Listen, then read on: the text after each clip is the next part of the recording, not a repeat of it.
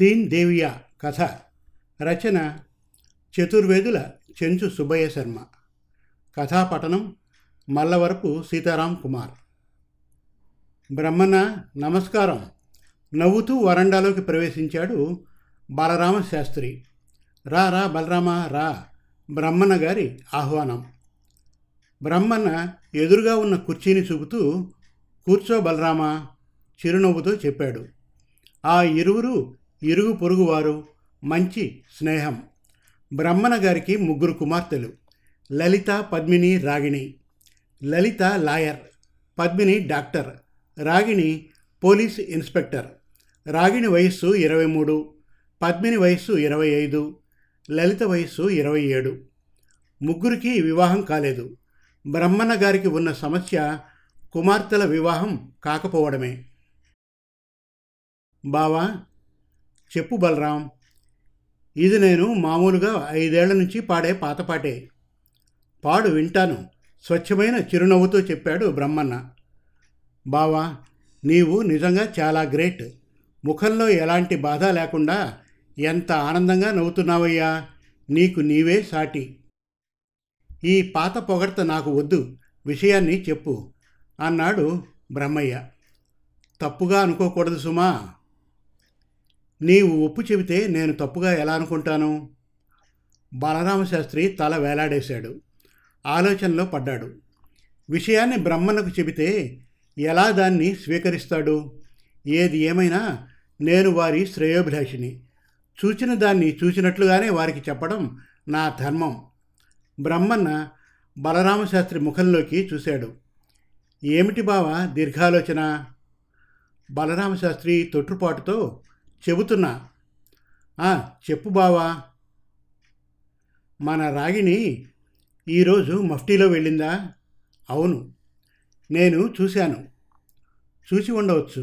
ఆ పైన రాగిణి పక్కన ఓ అబ్బాయి. ఆ అబ్బాయి పేరు వీరాంజనేయులు. బలరామశాస్త్రి పూర్తి చేయకముందే నవ్వుతూ చెప్పాడు బ్రహ్మయ్య. నీకు తెలుసా? అమ్మాయి చెప్పింది. ఏం చెప్పింది? అతను తనని పెళ్లి చేసుకుంటానని చెప్పినట్లు చెప్పింది. అంటే లవ్, నవ్వాడు బ్రహ్మన్న. బావా అడుగు, రాగిణి నిర్ణయం నీకు సమ్మతమేనా? ఆయన పోలీస్, ఈమె పోలీస్. చూసేదానికి ఈడు జోడు బాగున్నారు. పైగా ఆయన మన కులస్తుడే. అంటే నీవు ఓకే చేసావన్నమాట. నేను చేశాను, కానీ రాగిణి చేయలేదు. ఏంటి? దీర్ఘం తీస్తూ ఆశ్చర్యంతో బ్రహ్మన్న ముఖంలోకి చూశాడు బలరామశాస్త్రి. అవును బావా, తన ఇద్దరు అక్కలకు వివాహమైన తర్వాతే తన వివాహం అని అతనితో చెప్పింది. Good, very good. రాగిణి నిర్ణయం గ్రేట్ బావా. జేబులోంచి ఓ ఫోటో తీసి, బావా ఈ ఫోటోను చూడు, బ్రహ్మన్నకు అందించాడు బలరామశాస్త్రి. కొన్ని సెకండ్లు ఆ ఫోటోను చూసిన బ్రహ్మన్న, లక్షణంగా ఉన్నాడు బావా. ఎవరి అబ్బాయి? ఏం చేస్తున్నాడు? లాయరు. అదే సమయానికి డ్యూటీ ముగించుకొని రాగిణి వచ్చింది. వాట్ అంకుల్, ఎలా ఉన్నారు? అమ్మ రాగిణి, నేను బాగున్నాను. నీవు తల్లి? చిరునవ్వుతో అడిగాడు బలరామశాస్త్రి. రాగిణి తండ్రి చేతిలోని ఫోటోను చూసింది. నాన్న, ఎవరిదా ఫోటో? అమ్మ, దీన్ని బలరాం ఇచ్చాడు చూడు, రాగిణికి అందించాడు బ్రహ్మన్న. కొన్ని క్షణాలు చూసి, నాన్న ఇతను లాయర్, సైకిల్పై కోర్టుకు వెళ్తూ ఉంటాడు. బలరామశాస్త్రి ఆశ్చర్యంగా రాగిణి ముఖంలోకి చూశాడు. తల్లి, ఈ అబ్బాయి నీకు తెలుసా? చూశాను, కానీ మాట్లాడలేదు. మీరిద్దరూ చూస్తున్నారు కాబట్టి వివరాల గురించి మీకు చెబుతాను. ఫోటో తండ్రికి అందించి ఇంట్లోకి వెళ్ళిపోయింది. బావా చెప్పు. మన రాగిణి అతని పుట్టు పూర్వోత్తరాలు తెలుసుకుంటుంది. మనకు తగునా తగదా అనే విషయాన్ని తేల్చేస్తుంది, నవ్వాడు బ్రహ్మన్న. మిత్రుని ఆనందంలో బలరామశాస్త్రి గారు పాలు పంచుకున్నారు. రాఘవ కొత్త స్కూటర్పై వేగంగా సిగ్నల్ దాటబోయి సిగ్నల్ పడ్డంతోనే ఆగి స్కూటర్ని వెనక్కి జరిపాడు. రోడ్డు మధ్యన ఉన్న పోలీస్ బూత్లో ఉన్న రాగిణి రాఘవను చూసింది. స్టేజి దిగి అతన్ని సమీపించింది. ఏ మిస్టర్, స్కూటర్ కొత్తదా? అవునండి. సిగ్నల్ చూసుకుని కదా తోలాల్సింది. చూశాను కాబట్టేగా ఆగానండి. మీ పేరు? రాఘవరావు. ఏం చేస్తుంటారు? అది మీకు అవసరమా? పోలీస్ అడిగిన దానికి జవాబు చెప్పండి. లాయర్: ఓహో, బాగా వాదిస్తారా? వ్యంగ్యంగా నవ్వుతూ అడిగింది. మీకేదైనా కేసు ఉందా? జేబులోంచి తన విజిటింగ్ కార్డ్ తీసి రాగిణికి అందించాడు. సిగ్నల్ క్లియర్ అయింది. గ్రీన్ లైట్ వెలిగింది. అవసరమైతే ఈ అడ్రస్కు వచ్చి నన్ను కలవండి. స్కూటర్పై రాకెట్లా ముందుకు దూసుకుని పోయాడు రాఘవ. రాగిణి వెళుతున్న రాఘవను విచిత్రంగా చూసింది. మనిషి అందంగానే కాకుండా మంచి మాటకారి. పద్మిని అక్కయ్యకు తగిన జోడి. సాయంత్రం ఫోటోను అక్కయ్యకి చూపి తన నిర్ణయాన్ని తెలుసుకోవాలి. అక్క డాక్టర్ కదా, ఒకవేళ తన తోటి కొలీగ్తో ఏమైనా పరిచయం ప్రణయం సాగించిందేమో అడగాలి. ఫోన్ చేసింది రాగిణి అక్క పద్మినికి. చిన్ని, పనిలో ఉన్నాను, సాయంత్రం మాట్లాడుకుందాం. ఫోన్ కట్ చేసింది పద్మిని. అమ్మా, ఈ ఫోటోను చూడమ్మా. పద్మిని ఫోటోను అందుకుంది. పేరు రాఘవ, లాయర్. తల్లిదండ్రులకు అతను ఒక్కడే. మన బలరామ శాస్త్రికి బాగా తెలిసినవారు. తండ్రి గారు కూడా లాయరే. తల్లి హౌస్ వైఫ్. మంచి సంబంధం. అబ్బాయిని గురించి రాగిణి చెప్పింది. నాన్న, అంది పద్మిని. ఏం చెప్పిందమ్మా?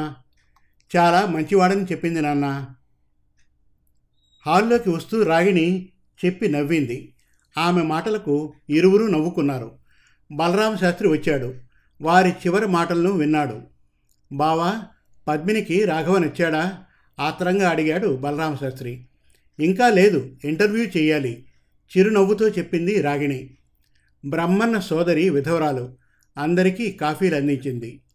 అమ్మ రాగిణి, వాట్ అంకుల్, ఈ ఫోటోలో ఉన్న అబ్బాయిని ఎక్కడన్నా చూసావా? ఆ ఇంట్లో రాగిణి మాట ఫైనల్ అని బలరామ శాస్త్రికి తెలుసు. కారణం, నిర్మోహమాటంగా సంకోచం లేకుండా నిజాన్ని ధర్మాన్ని బల్ల గుద్ది చెప్పే మనస్తత్వం ఆమెది.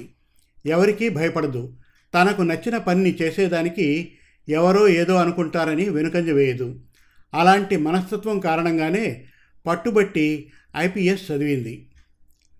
తన చేతిలోని ఫోటోను బలరామశాస్త్రికి అందిస్తూ, వీరిని గురించి తెలియదు, తెలుసుకుంటాను, మీకు తెలిసిన వివరాలు చెప్పండి అంది రాగిణి. అమ్మా, ఈయన ప్రొఫెసర్ రవీంద్ర. వీరికి మీలాగే ముగ్గురు చెల్లెళ్ళు. వారి ముగ్గురికి వివాహాలు జరిపించి ప్రస్తుతానికి తాను వివాహం చేసుకోవాలనే నిర్ణయానికి వచ్చాడు. మనిషిది చాలా గొప్ప వ్యక్తిత్వం. తండ్రి లేడు, తల్లి ఉంది, అరవై సంవత్సరాలు. లలితకు ఇది చక్కటి సంబంధం అంటూ తన చేతిలోని ఫోటోను బ్రహ్మన్న చేతికి అందించాడు. సృష్టిలో అతి విలువైనది స్నేహం, అభిమానం. ఆ రెండు కుటుంబ సభ్యుల మధ్యన ఒకే కులం కాకపోయినా పరస్పరం ఎంతో ఆదరం, అభిమానం. బ్రహ్మన్న గారి భార్య విజయ్ గారు రెండు సంవత్సరాల కిందట హృద్రోగంతో మరణించారు. వారి సోదరి రత్నమ్మ చిన్న వయసులోనే భర్త పోయిన కారణంగా ఆ ఇంట్లో ఉండేది. విజయ్ గారు గతించిన తర్వాత రత్నమ్మ ఆ ముగ్గురు పిల్లలకు తల్లితో సమానమనే చెప్పాలి. బలరామశాస్త్రి పురోహితుడు, రామాలయ పూజారి. ఆ గ్రామంలోని వారందరి క్షేమం కోరేవాడు. వారి సతీమణి ఈశ్వరి. వారికి సంతానం లేదు. పక్కింటి స్నేహితుడు బ్రహ్మన్న పిల్లల్నే తన పిల్లలుగా భావిస్తారు ఆ దంపతులు. చదువులో బాగా చురుకు, క్లాస్ ఫస్ట్ వస్తున్నారు ఆ ముగ్గురు అక్క చెల్లెళ్ళు. ఆ కారణంగా ఉన్న భూమిలో ఒకటికి రెండు మార్లు కొంత అమ్మి ఆ ముగ్గురిని వారి ఇష్టానుసారం చదివించాడు బ్రహ్మన్న.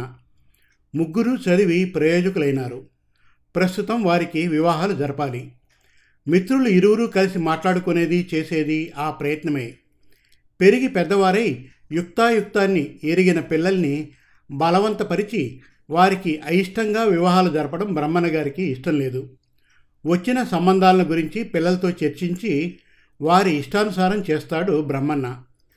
ఇంతవరకు వారికి ఏ సంబంధమూ నచ్చలేదు. బలరామ శాస్త్రి రాత్రి ఏడున్నరకు బ్రహ్మన్న ఇంటికి వచ్చాడు. రాబావా, కూర్చో అన్నాడు బ్రహ్మన్న. పిల్లలు ముగ్గురు శాస్త్రి గారి రాకకు ఎదురు చూస్తున్నారు. బలరామ శాస్త్రి కూర్చున్నాడు. బ్రహ్మన్న ముఖంలోకి చూశాడు. ఏమిటి బావా విషయం? బావా, మగపిల్లి వాళ్ళు ఫోన్ చేశారు. వారు వచ్చి పిల్లను చూసుకోవచ్చా అని. దానికి నీ సమాధానం ఏమిటి? ముగ్గురు వరండాలకు వచ్చారు. వారిని చూసి ఆశ్చర్యపోయాడు బలరామశాస్త్రి. తేరుకొని చిరునవ్వుతో, అమ్మలు వచ్చారా, నేను చెప్పింది విన్నారుగా, మీ నిర్ణయం ఏమిటి తల్లి ప్రాధేయపూర్వకంగా అడిగాడు. ఎల్లుండి ఆదివారం ముగ్గురం ఇంట్లోనే ఉంటాం. ఉదయం ఎనిమిది గంటలకు ఒకరు, రెండు గంటలకు రెండవ వారు, సాయంత్రం మూడవ సంబంధం వారిని రమ్మనండి అంకుల్, నవ్వుతూ చెప్పింది రాగిణి. ఓకే అమ్మా, ఇది మీ ముగ్గురి నిర్ణయం కదా? అవునంకుల్, ముగ్గురు ఏకకంఠంతో చెప్పారు. చిరునవ్వుతో లోనికి వెళ్ళిపోయారు. బావా, చెప్పు బావా, నీవు చాలా అదృష్టవంతుడు అయ్యా. ఏం, ఎలా చెప్పగలవు? నవ్వుతూ అడిగాడు బ్రహ్మన్న. నీ బిడ్డలు ముగ్గురు ఒకే మాట ఒకే బాట, చిన్న వయసు నుండి చూస్తున్నాను. అదంతా వాళ్ళ అమ్మ పెంపకం. మమ్మల్ని వదిలేసి తాను వెళ్ళిపోయింది, విచారంగా భార్యను తలుచుకుంటూ చెప్పాడు బ్రహ్మన్న. వారికి రాగిణి చెప్పిన ప్రకారమే తెలియజేస్తాను. ఈశ్వరిని ఉదయాన్నే పంపుతాను పిల్లలకు సాయంగా. కుర్చీలోంచి లేచాడు బలరామశాస్త్రి. మిత్రులిరువురు వీధి వాకిటికి వచ్చారు. బలరామశాస్త్రి తన ఇంట్లోకి ప్రవేశించాడు.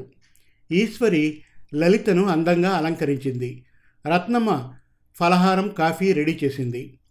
ప్రొఫెసర్ రవీంద్ర వారి తల్లి ఉదయం ఏడు యాభై కల్లా కారులో వచ్చి దిగారు.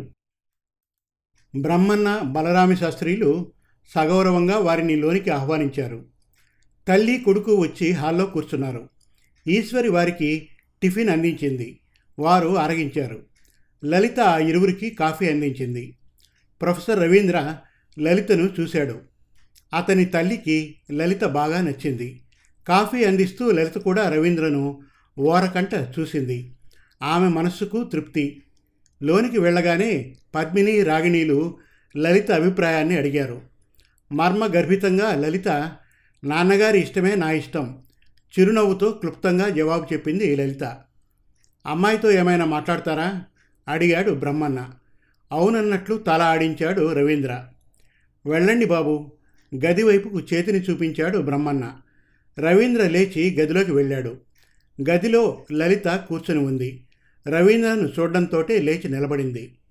రవీంద్ర గొంతు సవరించాడు. లలిత అతని ముఖంలోకి చూసింది. నేను మీకు నచ్చానా అడిగాడు రవీంద్ర. కూర్చోండి అంది. రవీంద్ర కూర్చున్నాడు. నా ప్రశ్నకు మీ జవాబు?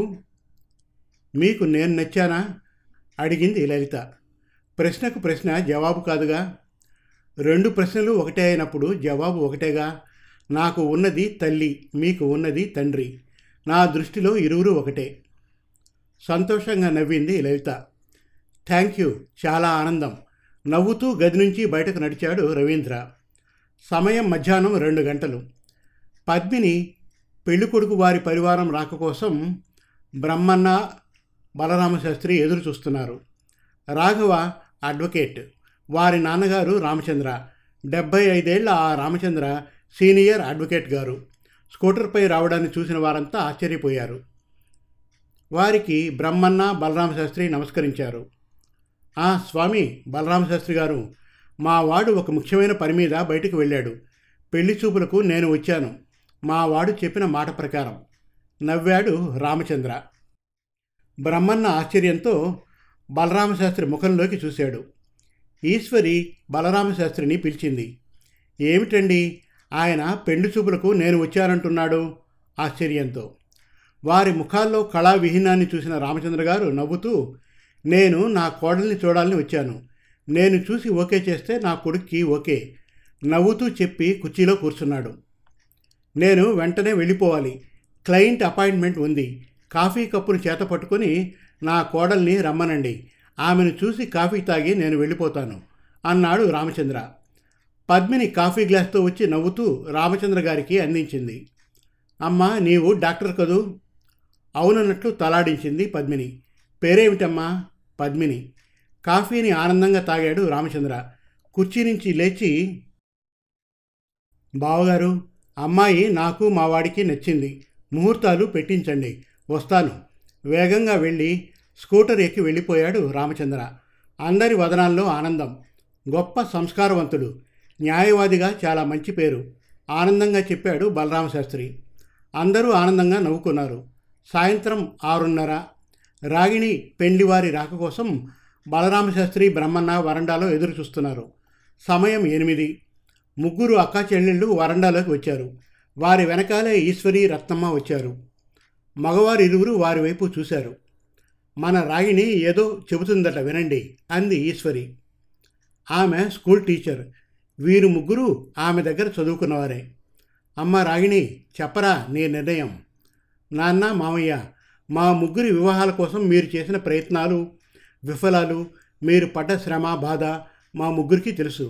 మామయ్య, ప్రస్తుతం మీరు చేసిన ప్రయత్నం ఇరు పక్షాలకు సమ్మతం. ముందు అక్కల ఇరువురి వివాహాలకు ముహూర్తాలు నిర్ణయించండి. ముగ్గురం ఒకసారి ఇంట్లో నుంచి వెళ్ళిపోతే నాన్నగారు ఒంటరిగా బాధతో దిగులు పడిపోతారు. కాబట్టి నా వివాహం రెండు సంవత్సరాలు వాయిదా. అంతవరకు అరుగో వచ్చారు నా వీరాంజనేయులు గారు. ఆయన ఆగుతారు. మేమిరువురం మాట్లాడుకొని ఈ నిర్ణయానికి వచ్చాం నవ్వుతూ చెప్పింది రాగిణి. చిరునవ్వుతో డిఎస్పి వీరాంజనేయులు వరండాలోకి ప్రవేశించి పెద్దలకు నమస్కరించాడు. లోపలికి వెళ్ళి కాఫీ తెచ్చి అతనికి అందించింది రాగిణి. మీ అమ్మాయిల వివాహాల విషయంలో నా వల్ల కాగలిగిన సాయం నేను చేస్తాను మామయ్య గారు, చిరునవ్వుతో వినయంగా చెప్పాడు వీరాంజనేయులు.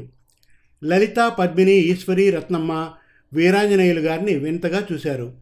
వారందరినీ పరీక్షగా చూసి రాగిణి ముఖంలోకి చూసి కన్నుగీటి చేతులు జోడించి అందరికీ నమస్కరించాడు వీరాంజనేయులు. శుభం. మరిన్ని చక్కటి తెలుగు కథల కోసం, కవితల కోసం, వెబ్ సిరీస్ కోసం మన తెలుగు కథలు డాట్ కామ్ విజిట్ చేయండి. Thank you.